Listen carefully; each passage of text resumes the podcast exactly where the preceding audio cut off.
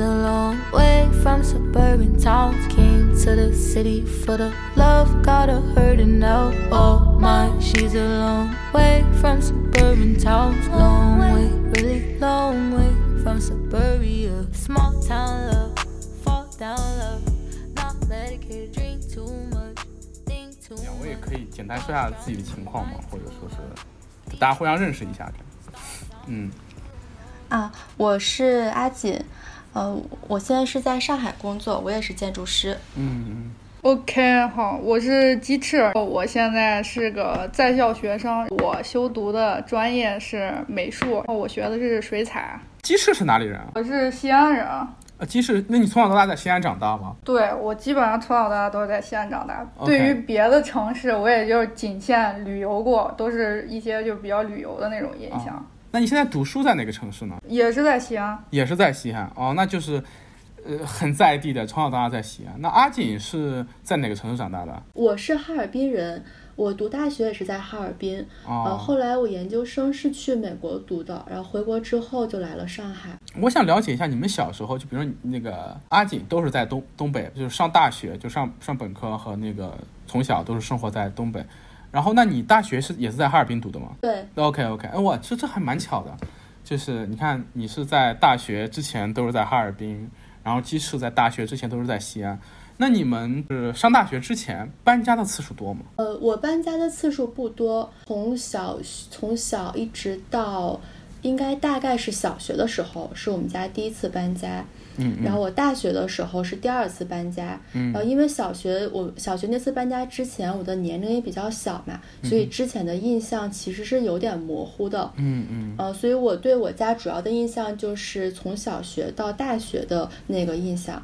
而到大学之后搬的那个家呢，因为我已经上大学了，而且就是那个过呃之后没几年又出国了，然后之后又就是到上海，所以对那个家我的印象也是比较淡的，因为其实也没有回去过几次嘛。但是非常巧的是。非常巧的是，我大学的时候搬的那个家，它是一个新建的住宅小区。然后搬的时候，我发现我曾经住做过那个小区地块的设计，就是我们大学，我们大学呃住宅设计的那一个 studio 选的地块，就是我家后来的那个地块。哇，这这当时我很巧了，这应该是很巧。对，对真的非常非常巧，因为它那个地块的形状非常特别，它是一个呃一二四五边形五边形的地块，哦所以当时我看到我爸妈选的那个房子的那个宣传册上的那个地图，我我都惊呆了，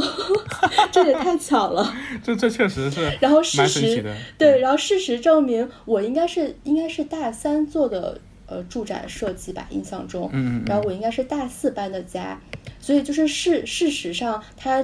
就是房地产住宅它建出来的那个呃最后的结果和我们之前做的。就不能说是它真的就是毫无关系，就当嗯然学生作业水平也是，呃，这个是值得商榷的，但是确实和房地产完全是，完全完完全是全全是两种思路。对，两种不同的逻辑。哇，这这还是蛮神奇的经历。是的，，是的。挺好玩的。OK，那鸡翅呢？鸡翅你在那个上大学之前搬家的次数多吗？嗯，我一共是搬过两回家，然后第一回是差不多是在上小学的时候，那一个一对就是在小学期间搬过一次家，然后是从我是住过那个村儿里面的那种自建房的，我们家人当时是因为刚来到这个地方，然后先租的那个就是农村人的自建房，然后后来搬到了就是类似于就是西。北方地区都会有那种，就是一个就是工厂，然后它带有那种家属院啊啥的那种。嗯，然后我又搬到这个家属院里面，好然后现在住的就是二次搬家，就是现在住到了我爸妈买的就是新的房子里面，大概是在上大学的时候，就是大二大三那个时候，然后搬到了现在住的房子，一共是两次。OK，我我觉得今天真的是非常巧。你看你们的这个经历几乎也都能对应得上。你看你们都是搬过两次家，然后都是小学前有一个呃居住的记忆，然后那个小学到大学这段又又是一个居住期，就是中学时期吧。我我我我就这简简单这么说。然后在上大学之后又搬过一次家。我觉得今天就是非常巧，然后非常有缘分。那好，非常有缘分，非常有缘分，非常有缘分。然后我们就可以正好就这样去聊一聊。那我们就一个一个来。那我们先聊一聊最早的那一个，就是在上小学之前的。刚才其实说了，是你是相当于是住在一个像类似于城中村，或者说是那种居这个租的那个村民的房子里面。那阿锦这边，对对对，就是那你阿锦这边就是你小学前那个房子，你还有印象吗？是个什么样的房子？呃，我有印象，那它其实就是一个普通的普通的住宅楼，就是那个赫鲁晓夫楼那种很普通的住宅，就在东北其实随处可见的。因为当时那个俄乌战争开始之后，不是有很多就是乌克兰城市的日常照片流出来嘛？然后大家很惊讶的发现，哎，这怎么和东北的街道呃街景非常的相似？其实就是那种就是就是受苏联影响的那种住宅。嗯九十年代的时候，呃，东北那边确实要相对来讲更发达一点。像我小时候第一个住的还是那种城中村或者那种自建房的那种记忆的，就是我作为九零后在那个苏北这边的时候也是这种记忆。就是你第一个住那个赫鲁晓夫楼的面积大概有多大？你有印象吗？就是它是几室的，或者它大概有多大的面积，或者它的格局，你还记得吗？呃，我记得那个面积，我印象中应该有。五六十，嗯，但是我其实我其实不太确定，因为那个时候我太小了嘛，嗯嗯，就是人在太小的时候，他对于尺度的感觉是，嗯嗯，是不一样的。你你当时那个社区的那个环境，你还有印象吗？就比如说你刚才提到了你有一个比较公共的院子，提到了小学，提到了那个转盘，那就是你对这些这些这些场这些场域这些场景，你你还有印象吗？就大概会是什么样的一个场景？大家在这这样的一个环境里。我印象非常深的是，我每天早上去上学，我们家外面都会有早市，就早上在外面会，呃，就卖一些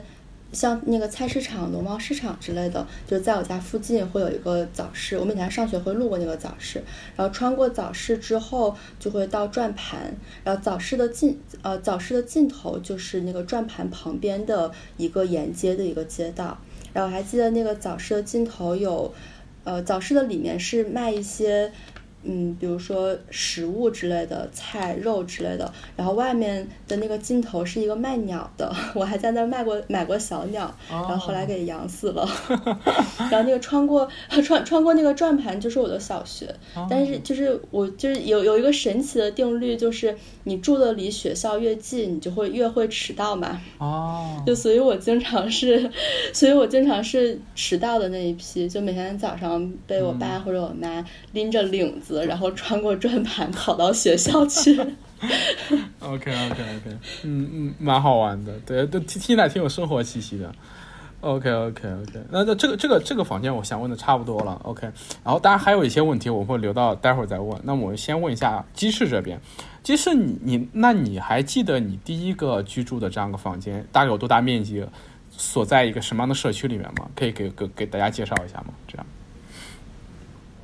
第一个那个是我小时候的印象，我觉得那个房间很小，应该大概就是一个开间儿，应该有四十平吧，我感觉。因为当时我家人刚搬过来的时候，我不我对那个四十平大概那个概念，反正我觉得也蛮大的。然后还可以摆下两张床，然后一张床是我睡，然后另外一张床是我爸我妈睡。然后。还有就是那个房子里面竟然当时还摆得下那个就是煤气灶之类的东西，然后他是在农村的，就是房东那个自建房的二楼，二楼最拐角的地方，然后那块儿当时基本上的那些农村人盖的房子基本上都是二楼这种格局，都是二楼，然后他在的那个地方。的那个环境，我记得那个街道大概在我印象里面应该是一个 H 型的街道，它是有一条主路通进那个村子里面了以后，然后又有两条村子里面的那种副的路，然后再开出来各种小岔，然后反正小时候通过那个路上学，不管从哪儿走，总之都能走出去。然后我小的时候上学的时候，我会观察每一家，因为当时农村那种房都是没有标准的，所以每一家人的那些门还有里面的格局，他们都会盖的，就是那种特别不一样。有一些人他进去以后，他其实会有那种就是蛮大一片荒地，然后呢过那个荒地之后面才是他们家那种楼。然后我大概就是对那个小时候的居住环境是这种印象，然后里面还有那种。就是他们自己拉的电线，然后还蛮乱的，就是那种感觉。哦，OK OK，呃，就是我觉得这你你们你们俩记忆都好好，就我自己居住的第一个房间，都都印象印象不是很深了。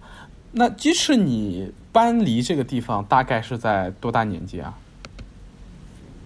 小学吧，应该是小学。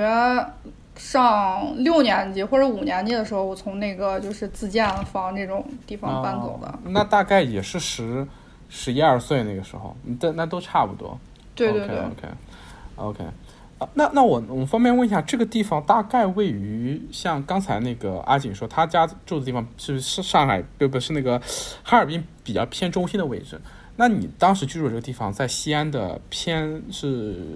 是是现在大概是在西安的什么位置？可以方便讲一下吗？是在西安的东边，然后它这个地方的那个环境其实是一些工厂在的地方，然后工厂在的地方，它其实是有工厂这边子弟这边的那种，就是他们自己的社区，然后还会有一些村落，就是有几个村落这种聚居地，然后当时我们家是在这种。聚居地的，类似于就是聚居地这种地方租的房子，搬走了以后就是搬到了这种就是厂里面子弟在的这个种小区里面。哦，OK，那现在这个这个嗯这个这个地方还是这个样子吗？还是说已经呃更新过了这样？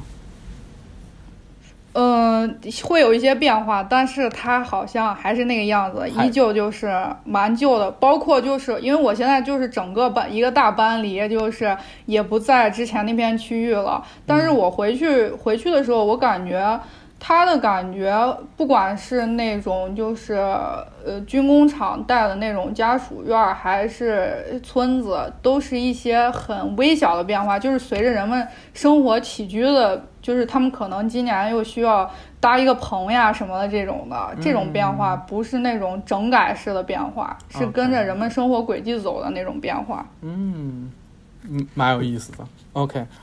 呃，我觉得第一个房子我们先聊到这儿，挺好的。然后那我们就进入到第二个房房子吧，就是那还是从阿锦先开始。那你十岁之后你搬家搬到了一个什么样的房子里呢？多大面积，在什么样的一个社区呢？就跟刚才一样，你能。给大家介绍一下，这样。呃，我搬的第二个家是一个多层住宅，然后它也在呃哈尔滨的也算是比较中心的位置。然后这个住宅是一个顶层，呃，它户型大概是两室一厅，呃，应该是两室一厅。嗯，然后当时我搬进去，我很深的一个印象是，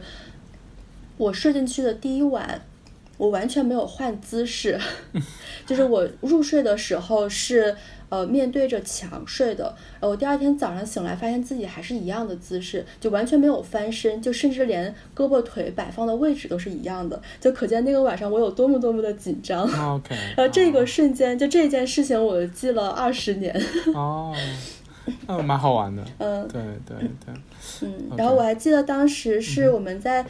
选房间的时候，因为那个呃那套房子是南北向的，就南南面的光线非常好，阳光也非常的好，然后那个卧室也大一些。然后当时我爸妈他们想让我住那间房间，然后他们还就是讲的很好听，他说北面那间房间虽然比较小，但是那个房间是正方形的，然后我们可以把什么床摆在中间啊，这样很有情调。然后我就觉得他们在胡扯，我说你们两个人干嘛住这个小房间？那肯定是我住这个小房间。嗯，然后那个房间就是它，它的南北向温度。差的确实非常的多，然后我们那那会儿供暖也不是很好，我记得冬天也就是，嗯，那个大房间因为有阳光可能会到二十度，但是小房间也就是十几度吧，就是其实也并不比南方的冬天要好过太多。嗯，啊 OK，我觉得这这你的第二，你你你去的你去住过的第二个房间，跟我自己的个人的那个记忆也非常像。我第我后来我家搬到了也是个两室一厅，而且南北温差这个事情我也印象非常深刻，因为我住的那个房间是朝北的。对，OK OK，呃，嗯，那那那你们搬到这个第二个房间，它的社区就是一个比较典型的一个商品住宅小区了吗？嗯呃，也不也不是，我觉得它应该是介于那种赫鲁晓夫楼的完全开敞的社区和现在的典型房地产住宅这两种之间的，就是它也有自己的管理，但是其实管理的也没有那么的封闭。嗯，OK OK，嗯，挺好的，这个这个还蛮典型的。OK，那鸡翅呢？你们第二个，我刚才你好像说到，就是说你们从那个呃租的那个城中村的这个那个那个那个那个那个聚落里面搬到了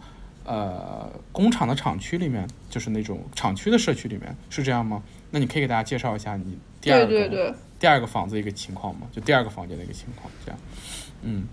嗯，第二个房间就是是两室一厅，然后它那个我不知道是那个时时候的房子，就是那种格局，它的客厅其实是没有窗户的那种，大概是一个就是六层楼，然后它客厅没有窗户，它连接的那两个房子其实是有窗户的，就会比较亮，然后有一个房间带阳台，有一个房间不带阳台，嗯嗯嗯。然后加上一个就是小厨房，然后还有一个厕所，然后那个小厨房当时的那种洗手池还是那种，就是上面有白色花点的那种洗手池，我不知道你们有没有见过那种老式洗手池，啊然后加白瓷砖的这种洗手池。然后我们那个小区算是就是子弟房里面比较新的这种。刚才你们说的那个赫鲁晓夫楼，我大概查了一下，我们这边好像也有这种建筑，是嗯大概那种建筑的颜色应该就是褐色，然后它的那个走廊的楼道里面是不是会有那种比花的那种石砖还是什么东西，会有光透进来，就会变成一格一格的那种？我理解的是不是这种房子？它可我们当时这边就是。有这种房子。嗯嗯嗯嗯嗯。我也不不清楚，但是我们这边的大人说那个是苏联时期什么建的，还是什么东西，也有这种房子。然后，对，但是我们家小区就不是那种，就是比属于稍微新一点，但是现在嗯嗯都、到现在这个时候也是那种老楼了，但是不是就是他们所谓那种苏联的那种楼，大概就是这么一个格局。OK，那那这个房子就是也是两室一厅，那个厅没有没有采光，那就是一个小两室，我可以这么理解吗？对嗯对对对，，OK OK，然后它的那个就是客厅是从那个就是等于说从楼道进去，直接就是那个小客厅。啊，它是一个很小的一个很黑的那种房子。嗯，OK OK，这个房子里面你也有自己的房间了，对吧？嗯对对，，OK OK，挺好的。然后，那你这个房子它是处在一个工厂社区里面，那这个这个这这个工厂社区它是不是？呃，相对来讲是一个比较紧密的一个社区，就比如说大家都工作在工厂里，然后居住在周边，然后也会有一些比较呃完善的配套，这样还是嗯，我想了解一下这个这个方面。哦，OK OK，对，是是有的。然后每个小区里面其实会有一个那个花园，大概就是那种老式健身器材，大家可以在那儿健健身活动。但是我记得这个小区里面它的房型还是蛮多的，就是不止我家这种户型，它还有比较大那种三室的户型，还有一种就是在小区的最后面也有一种那种户型，我没进去过，但是我小时候一直好好奇住在那个房间，就是那些那个楼里面的房子是啥样的，它跟我们其他那些楼是不太一样的，它不是那种一栋一栋的，它是一个连排过去的那种，类似于这种。那就是这还是一个蛮大的社区的，就听起来就是说它的户型各方面的还是蛮丰富的。嗯，我感觉就是它其实是户型蛮丰富的，但是也不算大，其实是蛮小的，但是户型很多的这种、这么一个社区。哦，我觉得真今天真的是很巧，你看就还蛮相似的。听下来之后，无论是时间节点还是居住的经历都蛮蛮相似的，我觉得还蛮有意思。那我们回到就是我们到最后一个最后一个房子，那我先还是从阿锦开始啊。OK，那阿锦，你最后一次搬家，你们家搬家的时候，那个时候你多大呀？那个时候我应该是大四，呃，具体时间不太记得，应该是呃大三到大五之间吧。我我记得应该是大四，嗯，然后那个时候是我因为正在准备出国的事情，所以当时。呃，其实是非常好的一个设计自己的家的机会，但是因为我在我在准备出国的事情，所以然后还要完成学校的作业呀、一些课程之类的，所以真的就嗯没有太多的时间来做这件事情。然后当时都是让我妈妈一个人跑，我爸工作也比较忙，然后觉得也很愧对我妈。如果我妈之后会听这期节目的话，OK，那这里表达一下挺好的，OK。那那当时当时就是，嗯呃当当时是就是呃他们是觉得我是学建筑设计的嘛，那你肯定对这些东西都非常的懂，但是一个学生懂什么呀？我只有一些只有一些想法，然后他们就会嗯让我做一些，比如说选选家具啦，然后选软装啦，然后或者是一些布置之类的东西，然后就在这个过程中，其实我发现嗯。感觉这应该是我第一次与业主打交道，就是业主就是我的业主就是我的家里人，亲爸亲妈。然后我发现，对，然后我发现我的想法其实和他们的需求真的差异非常的大。就是首先当时我记得我讲的第一个就是我不要。那个顶光灯不要吸顶灯，就是不不要灯从上面就集中的投影投影下来，然后我肯定是要分散的光源，然后布置就各种布置一番。然后当然他们就没法接受这个，他说我就要很亮的一个室内，然后它各种分散的光源，首先是非常的麻烦嘛，就你开也开的时候也要到处去找，然后打扫的时候也不好打扫，然后主要是他们觉得那样的光线太昏暗了，就我觉得刚刚好，但是他们觉得就是。不呃不够亮堂，嗯，然后还有另外的就在选家具的这些决定上也是有比较大的分歧，呃具体家具具体是什么分歧我不太记得清楚了，但是主要是一些呃他们主要是要主要的需求就是实用嘛。但是我是从，首先是从我个人的审美上，然后其次是我也在沟通之前，我也不知道他们具体的需求，然后我按照我这个想法说出来之后，发现其实和他们的想法是南辕北辙的，然后当然最后我们就。做了一个平衡，就是他们按照他们自己的想法去挑，然后我会说这个太丑了不要，这个太丑了不要，然后最后的最后的决策大概就是这么产生的。嗯，啊，我觉得这个这个这个还蛮有意思的。OK，这个这个还蛮很典型的，就是我觉得嗯，在在学生时期经历过一次搬家，呃，对于一个建筑学学生来说，还是怎么说，蛮有趣，而且。呃，蛮幸运的一件事情呢。OK OK，那那我们还是，不过这个最最最遗憾的，嗯哼，你说你说，不好意思，没事没事没事。我就说就是那个最呃最最遗憾的就是我。真的没有花太多的时间在这个上面，然后我觉得这种机会也真的是非常难得的。就因为一套房子你装好了之后就是要住很久了嘛，你住进去之后其实也没有太多的再去改善或者去改变它的那种机会或者空间了，所以就是第一次那样做了也就做了，嗯嗯嗯嗯嗯，OK，嗯，呃，这个其实正好就是我们这个这个专题的一个。一个一个一个一个一个一个关注的核心嘛，我觉得很好。OK，那我还是想关心，还是想问一些比较具体的东西，比如说，呃，那这个房间它大概是个什么样子呢？比如说它多大面积，什么样的一个格局，以及它在什么样的一个社区？这样，嗯。嗯，这个房子的位置是在哈尔滨比较新的城区。嗯嗯。呃，就它和就哈尔滨新老城区，我感觉我要把这个话题讲大了。嗯就是哈尔滨新老城区，它首 就是它首先，因为就是每次讲到哈尔滨这座城市相关的东西，我就一肚子的话要说。嗯嗯嗯。就首先它新老城区的呃对比是，它城市空间差别是非常大的。就老城区的规划。都是呃，其实跟欧洲很像，然后它的街区很小，然后有很多那种放射状的街道的肌理，然后也有很多那种就总就总之，其实和欧洲各种城市都非常的像的。就所以我之前去欧洲玩的时候，就是对那种呃城市空间的感觉毫无陌生感，就因为哈尔滨的老城区，我长大的街区就是那样的。但是哈尔滨的新城区，它的城市规划就是完全是另外一种模样。呃，你你懂的，就无论是城市尺度上，然后比如街道的宽度上，然后城市的界面，然后各种各种的东西，它都和老城区差异非常非常的大。然后我最不能接受的一点就是，呃。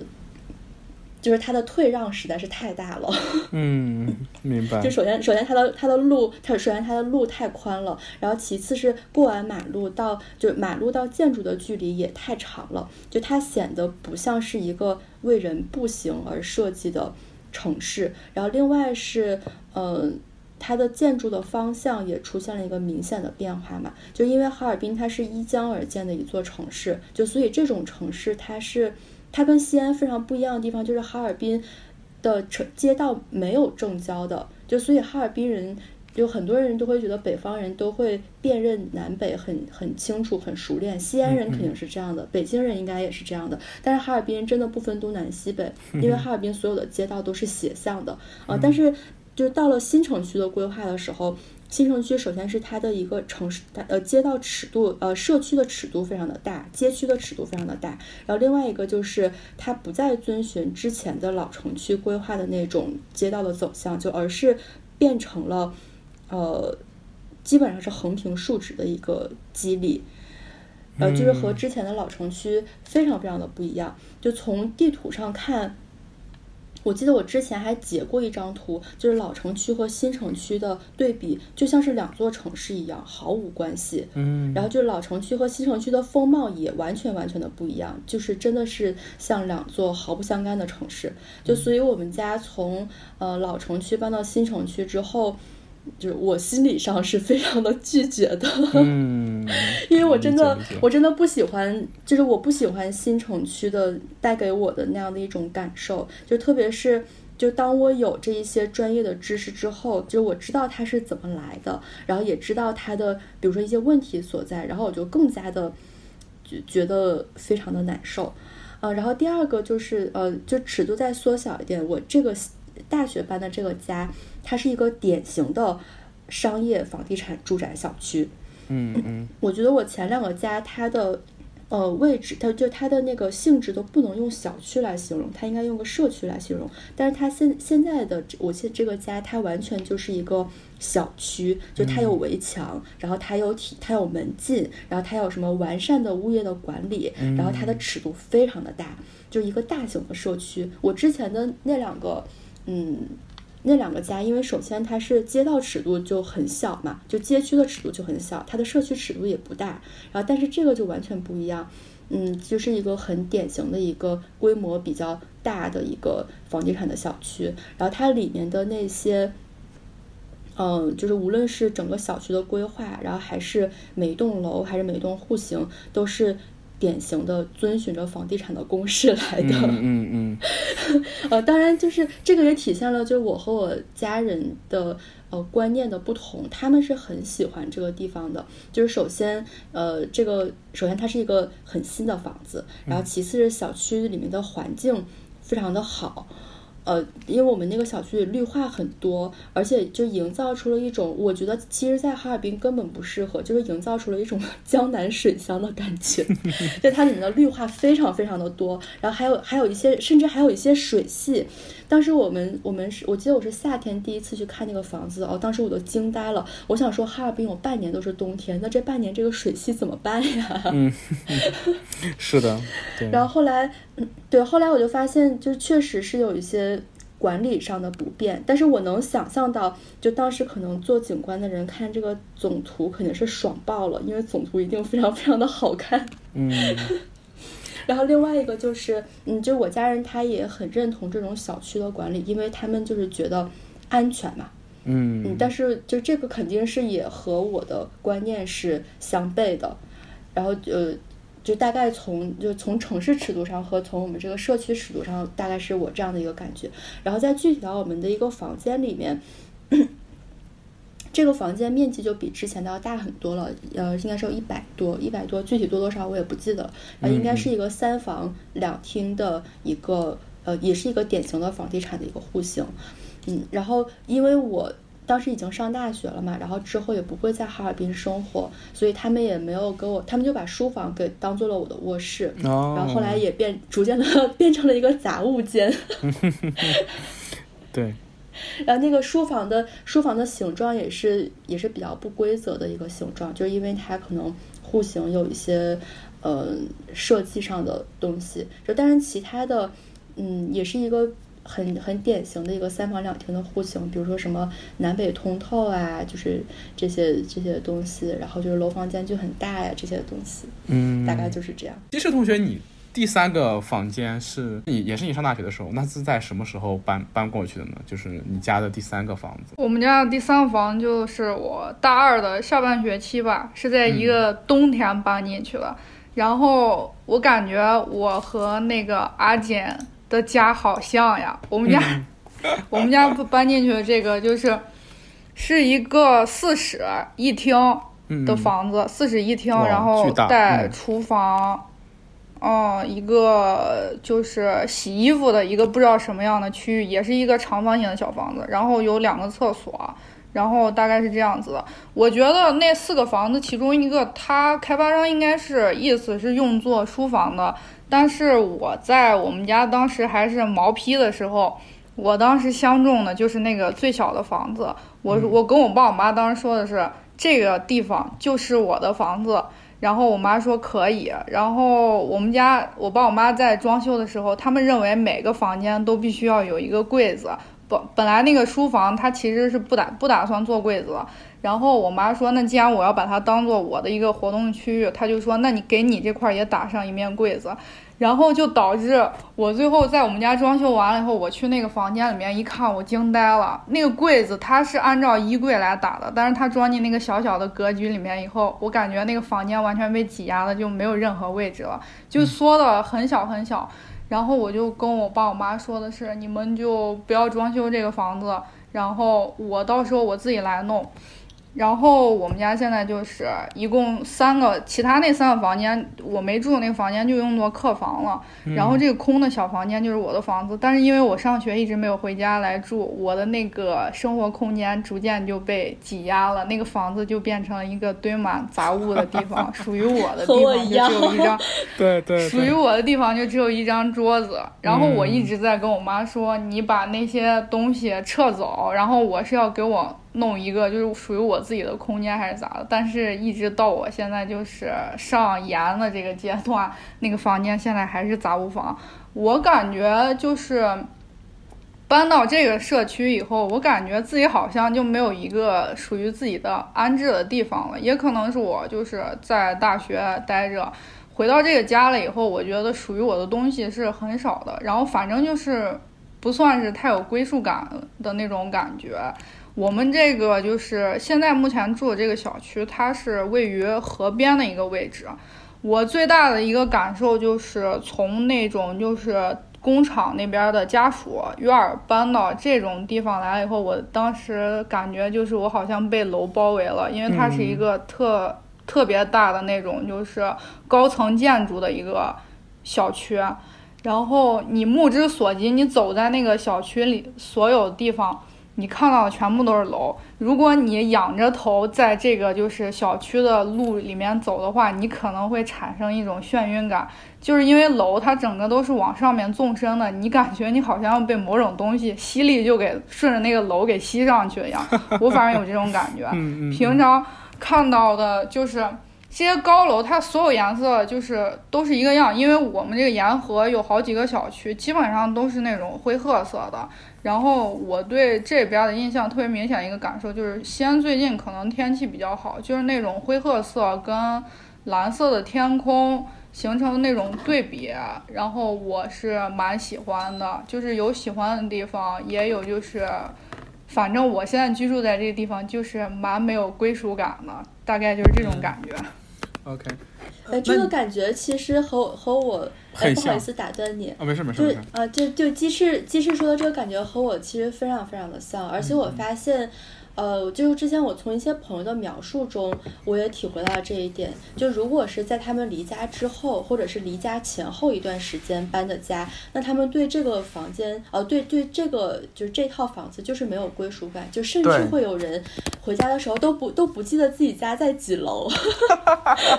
就我我我倒我倒是记得我家在几楼，但是在我家刚搬的那段时间，啊，特别是在我出国之后中间回来的时候，就如果把我放到小区外面，我是找不到自己家那栋楼的。嗯，就是我一定要我我家人带带带过去，站到楼下面了，我才知道哦，这是这栋楼。然后有一次我和我弟和我表弟一起回去，哦，他都比我熟，他他要说这到底是我家还是你家？就这种归属感的事情真的非常非常的有意思，而且有时候也觉得，就可能是就你的人在主观上，他对这个东西，就他对这个地方就是不熟悉，然后他也不会主动的去加一些归属感，就是像小时候那样。嗯，哎，是的，是的，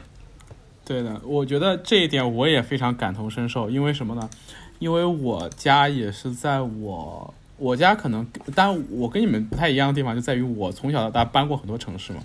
然后我最后一次搬家是我在也是上大学的时候，然后我全家搬到了杭州。然后我头几次回家的时候，完全就像我爸妈在到那个都不是小区门口了，要到地铁门口地铁口来接我，就是我连怎么去那个小区都都有点迷糊。然后对对对，这个这个感受还是蛮强的。OK OK OK，我我觉得今天真的是特别巧，就是完全完全就是随机的在听众群里面找了两个朋友来聊天，结果你们的这个感受，就是你们的这整整个的经历还是蛮像的，虽然一个在西北，一个在东北，而我觉得非常好玩，非常有意思。OK，就是我觉得对，客我觉得我和鸡翅就像是东西的镜像一样。对对对，有镜像感有点有点儿。那挺好的，我觉得既既然这部分聊完之后呢，我就可以进到下一个部分，就是说我们就是刚才是我们一些客观的陈述啊，下面我们就可以进进入到一个相对主观的环节了。我觉得这份这一部分也蛮好玩的。哎，在这里我可能要先先问几个问题，就是呃，第一个就就因为因为我因为你们都没有填那个问卷嘛，那我就简单问一下。就是你们俩都是在第二个房间之后就开始有自己的房间了，对吧？对，我我我那个不是自己的房间，因为我刚才没提，其实我有一个姐姐，哦我和我姐姐在第二个房间，我们俩是住在一起的，哦直到我们家现在就搬到现在这块儿，我们俩才是分开，各自有各自的房间。那好，那我现在就可以接着接着接着去问一下了，就是说，那我们还是从阿锦这边开始啊。就是我还是想，就是刚才我呃我们就是聊到了你过去的这三个房间的一个记忆啊，呃，我我想问一下呢，就是这三个房这个这三个居所里面吧，OK，就是在第一个你是没有一个自己的房间的，然后在第二、第三个之后呢，呃，你是有了一个呃自己的房间，但就像你说的，你第三个房间就上大学那个，可能就是归属感不是那么强，OK。所以说，嗯，那那我后面这个问题呢，就是说每一个问题你都可以挑你认为，呃怎么说，就是你你觉得就怎么就比如说我会问一些，比如说呃你小时候，比如说我会问你小时候房间中最印象的场景是什么，你可以都说一说，或者你可以捡一个你觉得自己最印象最深的一个房间说，都 OK 的，对。然后，嗯哼，那所以说我就想想想，第一个问题想问你这个，就是在这在这三个居所里面，你最印象的一个场景是什么样子的？就是就是让你回想到自己的家，或者自己在房间里面做自己在做的事情的时候，你会脑海中第一浮现的一个是一个什么样的场景？提到家这个词儿，嗯，我看到你这个，我看到你这个问题的时候，我第一个浮现的场景就是我在第二个家，就也是就可以简单的说是我在中学的时候那个家，嗯哼，就我第一个浮现的场景就是我在那个房间里，呃，晚上在写作业的时候，冬天。外面很安静，然后我就听到外面铲煤的声音，就那个声音可能是北方特有的一种声音，嗯就因为呃，他要把要把煤呃就铲，他会有他会有一个锅炉房是呃，在锅炉里面专门烧煤的，然后就外面会有工人，他会把煤就堆成一堆一堆的，然后他会用铲子去铲那个煤，然后那个煤声就是一下一下的铲，真的是就北方冬天特有的声音。我离开哈尔滨之后，在哪里也没再听到过那种声音，所以那个是我对那个房间印象极深的一个记忆，因为冬天的时候。嗯，就深夜外面比较安静嘛，就尤其是下了雪之后，雪也会牺牲，然后外面就更加的安静。就那个时候，整个世界里好像只有铲煤的声音，然后听到那个声音，我就会觉得就有一种非常温暖的感觉。哦，OK OK，呃，这个点非常好，对，无感建筑引入了听觉，对对对对，嗯，来蹭一下现在那个魏公的热点，挺好的，OK，嗯。嗯，我觉得这个这个这个非常好，而且在我之前有一次跟一个嘉宾聊房间这个题目的时候，他也提到了呃声音这一点，包括之前我记得在那个呃另外一个很有名的一个主播了，就是那个古风而游的呃那个林子文，他就是那个 Nelly，他当时也提到，就是小时候觉得在家里面睡觉的时候，听到那个客厅里面有打麻将的声音就会很心安，我印象就特别深。对对对，OK，呃。OK，那我那我继续往下问啊，就是呃，你小时候这几个房间中的窗外的景象是什么样子的呢？就是让让你想起你你自己的房间也好，或者你的你的家也好，然后让你提想到窗外的话，想到窗户的话，你第一反应是窗外是个什么样的景象呢？也是产煤吗？呃，我这几个房间窗外刚好都是对着街道的哦。哦，不对不对，我呃，第一个和第三个是，第二个不是，第二个第二个真的是对着锅炉房的。哦，那果然是产煤的。挺好玩的，嗯嗯，就因为离锅炉房很近嘛，所以我能听到铲煤的那个声音。但是它不是正对着锅炉房，我第二个房间是在顶层，但是锅炉房是在地面，就我的视野中不会有锅炉房，但是我能听到它的那个那个声音。然后视野上是看着那个呃社区的院子里面的，所以我这三个房间的窗外其实都没有什么特别的风景。没有什么特别好看的风景，就反而是我之后呃出去留学和我现在住的房间，然后窗外的景色都是呃植物，就特别特别的漂亮。OK，就反而是现在窗外的景色比较美。哦，挺好的，可以可以。那你在这个三个房间里面有什么？就比如说你搬家的过程中一直保留的家具，或者对你来说印象深刻的家具吗？家具这个东西。呃。有有，我在从第一个房子搬到第二个房子，我实在是不太记得了。但是第二个房子之后，因为当时，嗯，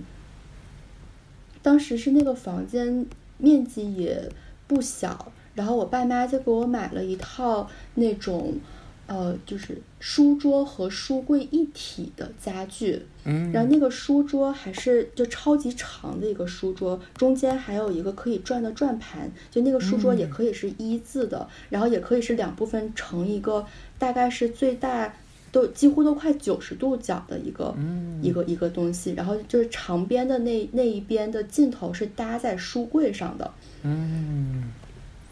然后就是短边这一边的尽头下面是有一个小柜子，就所以当时在十岁的我看来是一个非常非常豪华的书桌。哦，然后这个书桌一直都一直都没有丢，呃，就我大学搬家之后，就这一套书桌和书柜还留着搬过去。哦，因为当时。对对，当时当时我爸妈说说搬新家了，要不要给你就再用你这个房间的格局再给你买一套家具，然后被我 严词拒绝。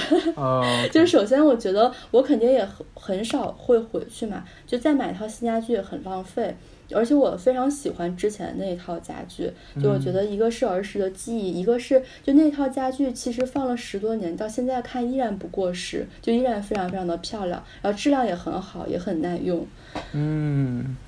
OK，那这套家具还蛮蛮好的，蛮有意义，蛮有意义的。而且我觉得在中学的时候有一个豪华书桌，确实是一件很幸福的事情。嗯，那然后这个桌子也后来也，这个桌子后来也成为就是我爸我妈吐槽我的一个点，他们就是说有多大桌子你就能摆多少东西，就是我。就如果如果桌子小的话，可能也就算了。然后桌子有那么长那么大，然后它还是能能转的。然后我就会把这所有的什么课本、作业本，还有其他一些零碎的东西，就全部堆在那。，OK OK，嗯，那好玩。哎，我其实想问一下，就是，嗯，呃，我刚才想问什么？哦，对，呃，那那个不重要了。那我先问这个问题，就是我想问一下，那个书桌是什么材质和什么颜色的？呃，应该是我不确定是实木还是胶合板，但是是木色的，就比较浅的木纹的颜色。哦比较浅的木的颜色。然后它的那个书柜，对，书柜上面是有玻璃门的，然后下面就是下面就是几个挡板，就开场的挡板可以放东西那。真的是很豪华了，嗯。OK，那那你过去就是就我们就先不说另外两个，就最小最小时候那个和没有归属感的那个房间，我们先把这两个摘开，就可见你对中间这个房间的感情也确实比较深一点。那我想问一下，你第二个房间的这个，就是你你中学时期所待的这个房间里面的，就是它的主题颜色是什么颜色的？就是就是你还你还有印象吗？嗯嗯，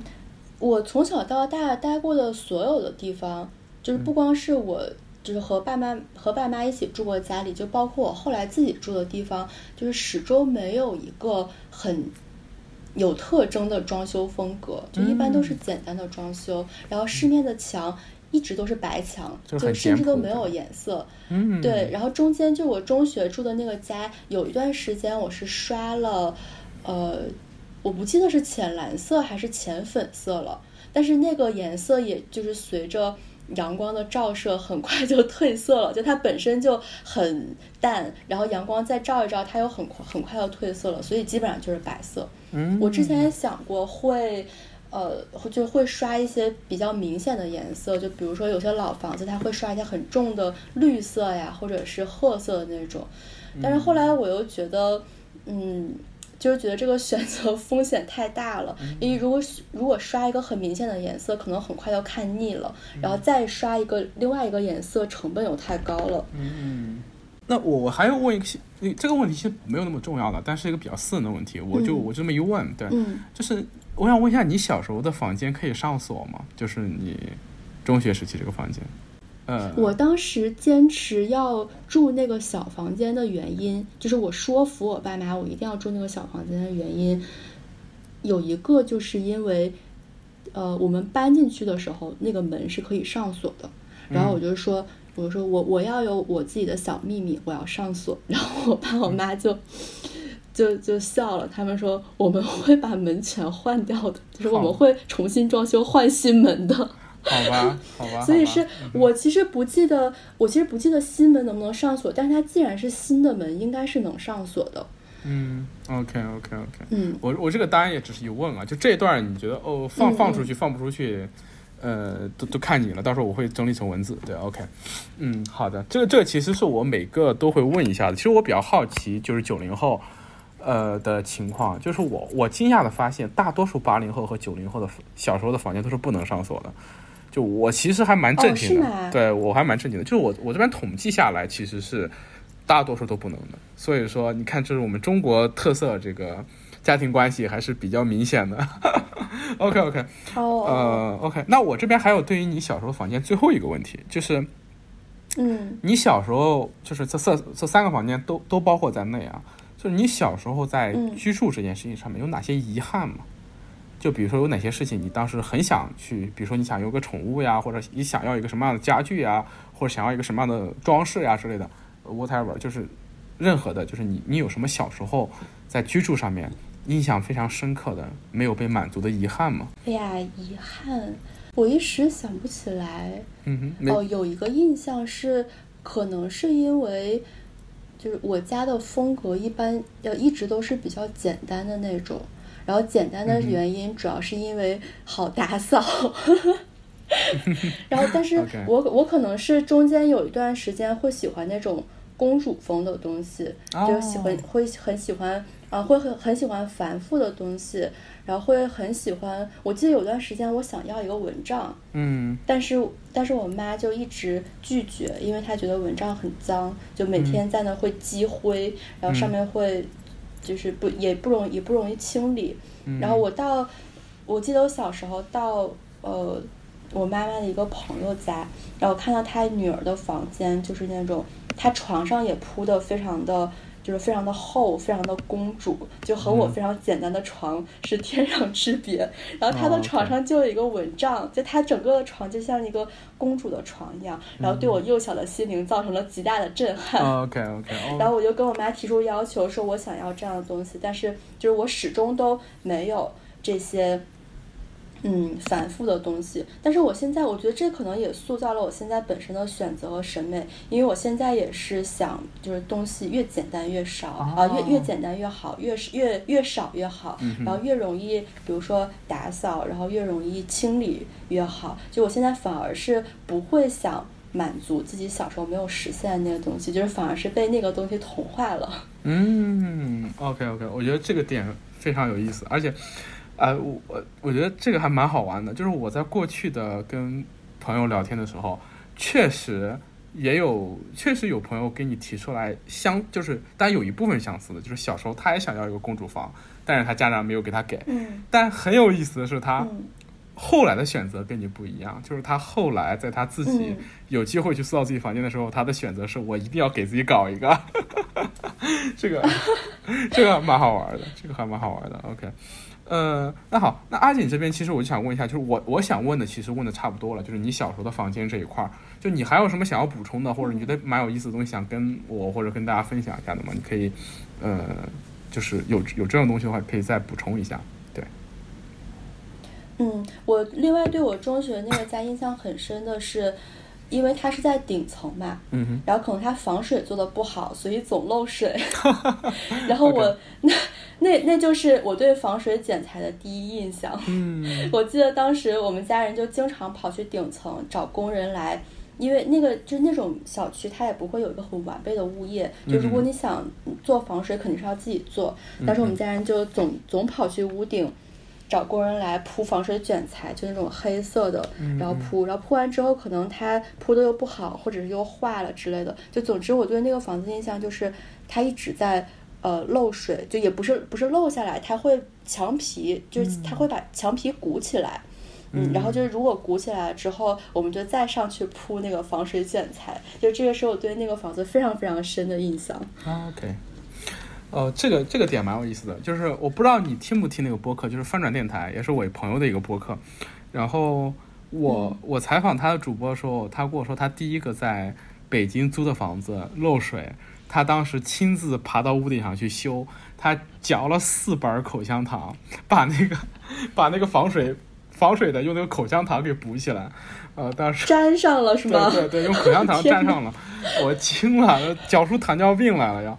笑死，对对对，你这个这个蛮好玩的。OK OK，就是这个这个这个还蛮生动、蛮具体的呢，挺好。那感谢阿锦，我觉得我我觉得对你对你童年房间的这个记忆这一块，我觉得，呃，我了解的已经差不多了。OK，那我我我 OK，那下面我把那个话筒拿给鸡翅这边，OK，让你久等了。然后我想问一下鸡翅啊，鸡翅，你小时候的房间中，就比如说这三个房间中，有什么印象深刻的场景吗？就是让你觉得印象非常深刻的。呃，到现在都忘不了的。提到家，提到居所的这样的一个时候，嗯，我有比较，就是我还蛮多地方的，就是在我之前说了，我第二个房间的那个格局是两室加一厅，然后一个厕所，一个厨房。就其实我它在连接这几个房子中间有一个格局。我不知道那种地方应该在建筑里面叫啥。它其实三 D 立体来看的话，它是一个就是底是一个正方形，然后呢高就是那种长方形。它有这么一个区域，它连接了我们家四个房间。嗯然后我对这一个地方印象特别深刻，因为它是那个家里面唯一一个正方形的地方。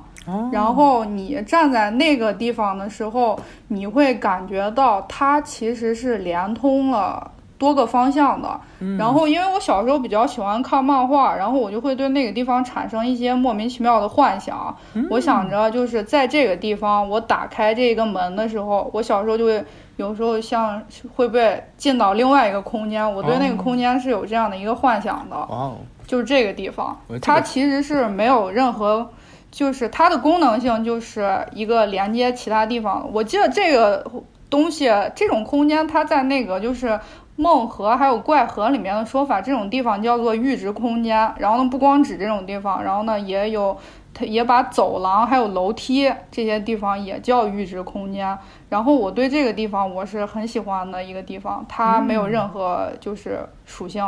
其次就是我们家的厕所，因为我们家当时是住在一楼，然后在那个厕所里面上厕所的时候。你左转就可以看到窗户。你我们家那个窗户当时贴了一个，就是为了防止外面的人能看见，因为我们家在一楼，贴了一个就是那种很想模仿那种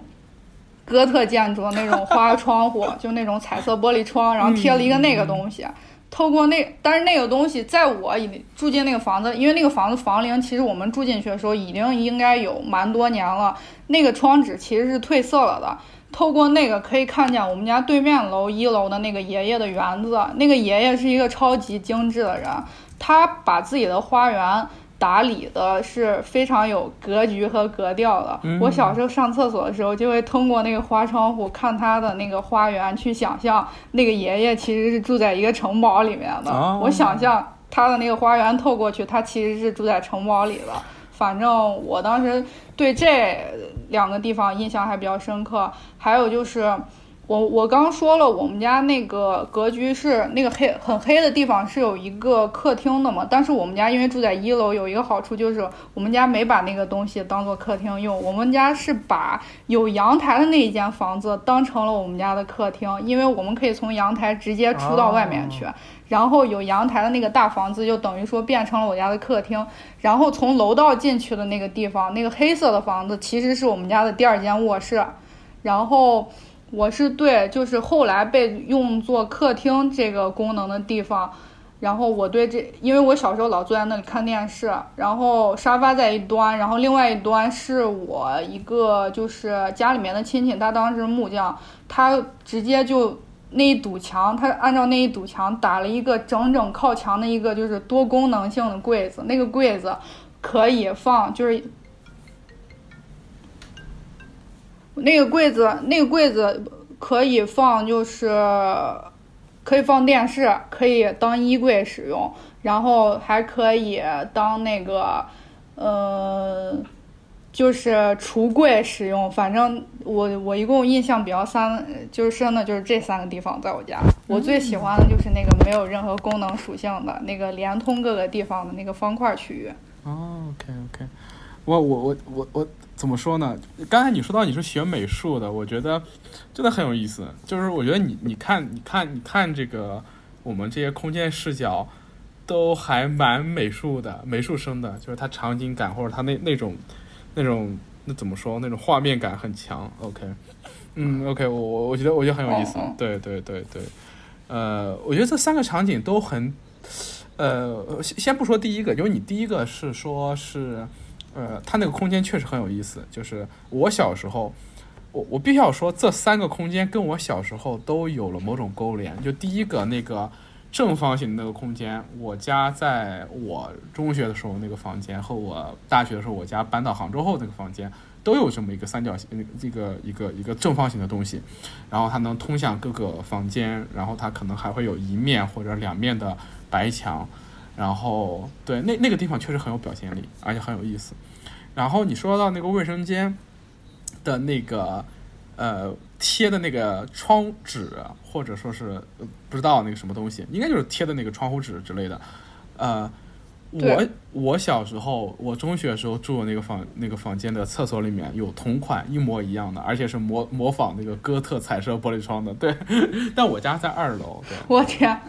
对，印象非常深刻。呃，而且你你你在说的第二个场景和第三个场景里面都有一个室内跟室外的一个关系在，我觉得我觉得很好，就它它还确实非常有一个呃非常独家记忆的这么一个感觉。OK OK，挺好的。那那那我继续就想问到，就就你其实你你已经把第二个问题，就是我想问的问题也回答了，就是说呃窗外是什么的景色？OK，但是就是你刚才说了厕所往外看。和从你们家最大那个房间往外看，那我其实我就想问一下，那那个你第二个房子里面那个偏小的那个房间，应该就是你的房间，对吧？对。它的窗外是什么样的什么样的场景呢？一楼的这样的一个。嗯，那个窗户那儿一共就是他那个房间里面其实摆了两张桌子，一张大桌子，一张小桌子。小桌子是就是靠在窗户跟前的，他望出去的话就是也是一个爷爷，就恰好这个厕所那边对了一个爷爷的花园，然后这个房间同时又对了一个爷爷的花园，然后这两个爷爷他们都有打理自己的园子，只不过就是一个比较精致，一个比较随意。然后我的这个小房间窗户对的就是比打理花园比较随意的那个爷爷，然后因为。在一楼就是邻家也比较近，然后老能听见那个爷爷他们家就是一些骂小孩的声音呀，或者就是争吵声音，或者就是那个爷爷在院子里面倒水呀，然后他们家的那个厕所管道又流出来水的这种声音，大概是这么一个就是印象。这个场景感马上建立起来了，嗯，挺好的。我觉得这还蛮神奇的，因为你刚才说你第二个房间是在一个工厂社区里面，对吧？然后。这里面，这这互相邻里间的关系应该也比较也也会比较近，然后又是这样的一个场景，呃，我觉得那个社区感、画面感，确实马上浮现起来了。嗯，那那那那，就像刚才我问那个阿锦的，就是我还很好奇，你，呃，在你过去的居所中有那些有哪些你印象比较深刻的家具，一直留到现在的，或者说是你当时对你印象比较深刻的吗？嗯，有，就是我家，我刚说了，有客厅那一面墙不是有一个就是多功能性的柜子，啥都可以用，甚至就是还是一个电视柜的那个地方。嗯，在那个我印象就是我现在还留着，就是摆放在那块的那个大头电视。我不知道你们小时候有没有看过那种黑色的大头电视，它是可以连接 DVD 的，然后有几根红色的、黄色的那种线连起来就可以插 DVD 看，然后呢把天线拉上去就可以接收各种台的信号。我特别喜欢那个电视，是因为我的旅游经历基本上都是在我就是高中毕业之后了。然后我初中还有我小学，就是初中那一段时间，那个是我差不多就是成长起来接收信息最快的一个时间。我对就是不管是繁华都市还是外部世界，还有都是通过那个大头电视去了解外面的世界和景色。然后那个大头电视其实就代表了我当时对除了我们这个社区以外，就是这个镇子。我感觉我们当时那个地方蛮像一个小镇的，嗯，就是以外世界，我是通过这个窗口去了解外部世界的，所以我对那个电视，包括我当时特别喜欢动画片，当时在那块儿星空卫视看什么火影忍者呀、死神、海贼王这些东西，我都是通过那个电视看，还有会看旅游节目。然后这个电视我现在就是一直把它留着，然后卖的话，之前我妈想把它卖出去，人家说只收五块钱，然后我妈就想给我留纪念吧。我把它现在是，我把这个电视现在是用作凳子在使用，放在我那个杂物间里面，我是把它当凳子用。哇，这这这个还蛮有意思的，这个非常非常好，我，太太好玩了，我就没想到能问出来这么有意思的东西。哎，顺便我这边说一句，插一句。插句题外话，因为我我之前在新疆嘛，然后，嗯，新疆那边非常有意思。我在那边学维吾尔语，跟我的朋友们，然后我就问他们，就是就是我学维吾尔语的时候，就是一个单词一个单词记单词嘛，然后我就问电视怎么说，然后我年轻的同学跟我讲，电视就是 television，就是他们是用那个音译的，然后翻译成维吾尔语就直接叫那个 television，然后那个。我导师跟我说，他最早的时候有另外一个翻译，那个翻译怎么念的我忘了，但是他直译成汉语就是“世界之窗”，啊，他直接直译成汉语，好浪漫啊！对对对，他直直译成汉语的名字叫“世界之窗”，我当时就惊了，我觉得哇，就是确实是这样的，就是对于年轻的时候，对于小时候的我们来说，我们都很迷恋看电视，然后电视当时对于小时候我们来说，确实就是一个。认识世界的窗口，就如果你确实你的身体被局限在一个小地方、一个一个城市里面或者一个社区里面的时候，但是你的你的你的视野可以飞到全世界各地去。对对对，我觉得这个还还蛮有意思，而且你居然把这个电视还保留下来了，我觉得它真的是一个非常具有纪念意义的东西。你说让我的话，我也会非常想要把小时候看的那个大屁股，而且我记得我们家第一个电视还是熊猫牌的，就是国产的一个牌子。对，然后。那那它对于我自己来说，我觉得那个东西还是一个蛮独家的一个记忆的。就小时候很多个第一个看到的东西，可能都是从那里面看到的，第一次看到斑马，第一次看到长颈鹿，第一次看到，对对对，是，确实是这样的。我觉得这个非常好。OK OK OK，呃，那就是刚才就是关于房间的这些情况，其实问的差不多了。那还还是问一个非常主观的问题啊，就刚才其实我我就像我问阿锦的，就是那你小时候这个房间里面有哪些遗憾吗？就比如说。呃，一样的就是宠物呀，或者是家具呀、装饰呀等等等等相关的，你会觉得有什么遗憾没有？哦，嗯，我觉得这些东西算是我小时候的一些执念，应该不是遗憾。就是首先是那个客厅用作客厅的那间卧房，我说过它有一个阳台，通向外面的阳台。其实我小时候是，就是上初中那会儿，我有做过把那个阳台的那个。玻璃窗，它其实是那种老式的窗户，它是那种窗户玻璃都是成方块状的那一种的。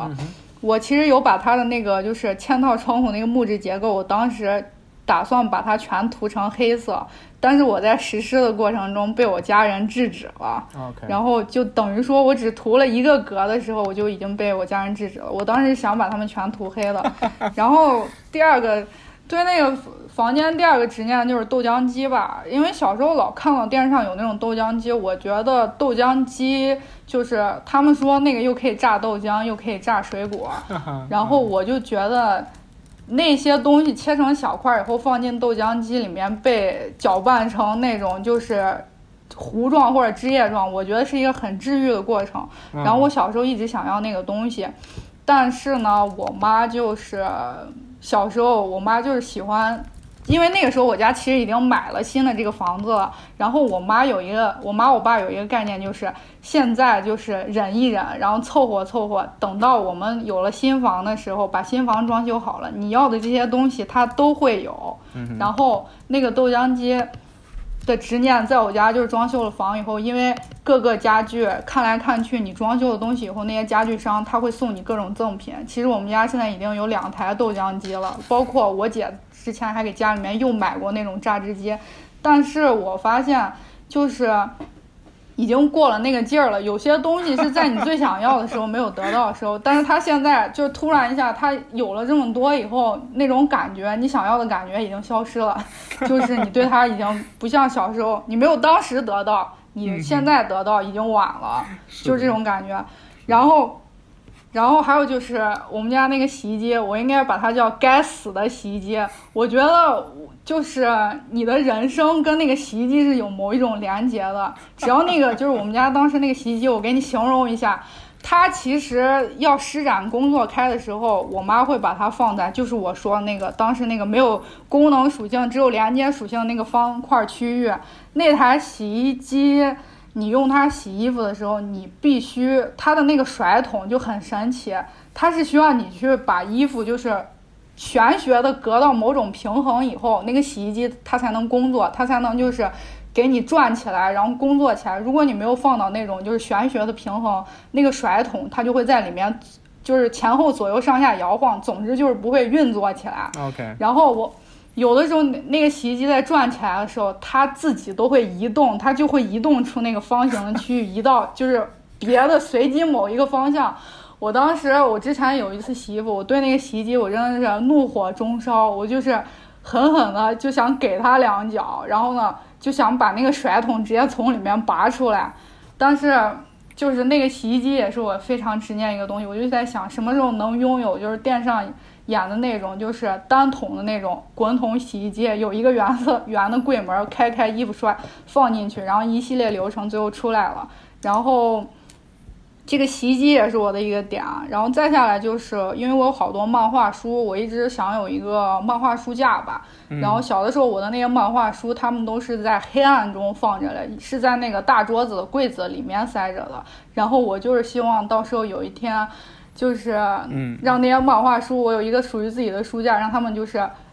重见天日，摆在一个很亮的地方。但是到了我现在成长过来以后，我突然发现，我小时候付出的那些钱，全部买了，就是我的大部分漫画书。尤其是《火影忍者》，我当时超喜欢《火影忍者》，然后我《火影忍者》从头买到尾，我被书店的叔叔骗了，那些书全部都是盗版的，然后这也是我一个超大遗憾。如果有机会，我一定要 就是 把它们全部换成正版正版的然后那些盗版的我。对，我记得是那个什么海南出版社和一个什么内蒙古出版社。我估计看过盗版漫画的人，应该对这两个出版社都特别有印象。然后就是基本上你买的日漫，当在当时我们那个就是信息比较闭塞年代，你是买不到正版的，你只能在学校旁边的小书店买到那种盗版了。然后我一共就是有这么多个执念吧，然后。那个我想要的滚筒洗衣机现在在新家里面也有了，然后用到那个洗衣机的时候，你会感觉你的人生突然就不是那种卡住的状态，你的人生突然就变得顺起来了。你看到那个东西在搅的时候，你觉得啊，我的人生就是终于不是像那个该死的洗衣机一样，就是前后左右就是那种摇摆式的，永远都达不到某个平衡那种状态。嗯，哦，好吧，这个就是，对对对。这是我的一些遗憾点。我觉得你这东西说的太棒了，就好好玩，就好具体。OK，而且你说那个洗衣机那个东西，我印象特别深。我不知道阿锦，你有没有用过那种半自动洗衣机？有，我我两种洗衣机都用过。不是我我，不过我还是想先感叹一下，就鸡翅的描述实在是。非常非常的生动，然后 非常非常的打动人。就无论是电视还是洗衣机，我觉得都能把它们就是精简成两个很好的小故事，而且感觉有那种很很日系的感觉。对因为刚刚他在讲。呃，他他讲一句话，然后我立马就被打动了。他讲我对繁华世界的所有印象都是从那个电视里得来的。我觉得哇，这句话真的太浪漫、太诗意了。然后他讲这个电视后来成为了他的凳子，就感觉把这个这个故事上升到了一个新的高度。对。然后紧接着你说，就在维吾尔语里面，电视就是世界窗口的样子。哦天啊，我觉得这简直是一个太完美的故事了。对啊，我觉得这个可以让。对，嗯哼，你说你说。就这，我觉得真的可以写成一个非常非常好的，就是很精彩的故事。那另外一个就是他刚刚对洗衣机的描述，就是他的那个该死的洗衣机，我觉得他至少可以作为一个章节的标题，甚至可以作为这个故事的标题。然后还有他之后说，就换了一个洗衣机之后，就好像人生也变了。我觉得就这种描述，真的就他对生活的体察非常的细腻，然后整个感觉也非常的浪漫，就真的非常非常的佩服。嗯嗯嗯，我我我我我想说的是，我感觉就是很有故事感。我我甚至觉得，我我我很期待鸡翅将来把这些东西画成漫画。对。我觉得肯定可以很治愈、很好玩的漫画，我很期待。OK，但是我我这里想说的是，可以，我努力一下。对对对，我想说那个洗衣机我印象特别深，但是我有一季，对，但是现在好像没什么用处了。就是我很小的时候，就是大概是在呃上小学的时候，家里面是那个半自动洗衣机，但是我没有那个我没有用那个东西洗过，呃。都因为那时候我太小了，然后等我可以帮我爸妈做家务的时候，我家就换成那个滚筒洗衣机了嘛。然后，当我去新疆读书的时候，然后我又用回了用回了这个半自动洗衣机。就是我在新疆读书的时候，我们宿舍里面给配的那个洗衣机是那个半自动的。然后当时他的情况就跟那个即使说的是一模一样的，就是你得非常微妙的方式把那个衣服放进去。它才能正常运转嘛。后来呢，我我刚开始的时候就一直在调试这个非常微妙的角度。后来我一个新疆的同学告诉我说：“你不用这样，我教你一招，就是你你打开它，它开始乱动的时候，你非常强势的把这个洗衣机摁住，然后你摁一段时间之后，它就会转起来，然后。”然后我后来发现它真的是可以转起来的，我惊了，当时就，呃，这个这个这个这个，我我我对这个东西印象还是非常深刻的。OK，非常感同身受，非常感同身受。我觉得这些细节都非常，呃，非常好，非常好。OK，那即使，你你的小时候这些房间，除了这些之外，你还有什么觉得有意思的点可以给大家分享的吗？我觉得你你可以再再再再再说一说。对我觉得你这边好玩的，嗯嗯。我我的我我就是其其实我还有一个就是已经不是我的房间了，是我住在就是也是一个厂，但是是另外一个厂的子弟，是我一个朋友。然后呢，我想说的是，我去过他家，我对他家的房间有一个印象，就是我大概给你说一下那个格局，我不知道是我的记忆出现偏差还是啥。他们家是一个很神奇的格局，他们家是半圆形的。然后我大概说一下，他们家就是你把这个半圆形，对你把这个半圆形给中间画一条线，然后呢，它就会变成上面有一个小小的半圆形，加底下这个空间，你再把底下这个空间竖着画两条线。然后这就是他们家所有格子组成的部分。OK。然后那个前面我刚说那个小半圆形的空间是他们家的厨房。然后接下来下面这两个地方就是那个格子，右边是他爸他妈的房间，左边是他的房间，然后中间那个位置是客厅。然后我当时进去的时候，我当时蛮惊讶的，因为我从来没有见过半圆形的厨房呀。我不知道这个格局它是，反正我记忆中是这样子，我对它的印象是这样子。我不知道在建筑里面会不会出现这种样子的房间，就是半圆形的。他们家应该能想象出来，能想象到，能想象到。如果他们家如果是半圆形的话，那他们那家那栋楼应该是圆形。是还是说，就是其实只有厨房那个格局是一个凸出来的半圆形？嗯。哦，也有可能是这个样子。对，它反正就是我大概记忆就是这样。对，会有一些这些界面。对他家的厨房是，对，是有弧度的。嗯。然后我对那个房间差不多就是这样了。大大出乎我意料，因为我之前没有尝试过跟就完全不认识的朋友聊他们的小时候这些房间，但我觉得你们俩的表达和你们俩讲的这些东西都很好，而且很有启发，而且又有相似的地方。然后又有互相照应。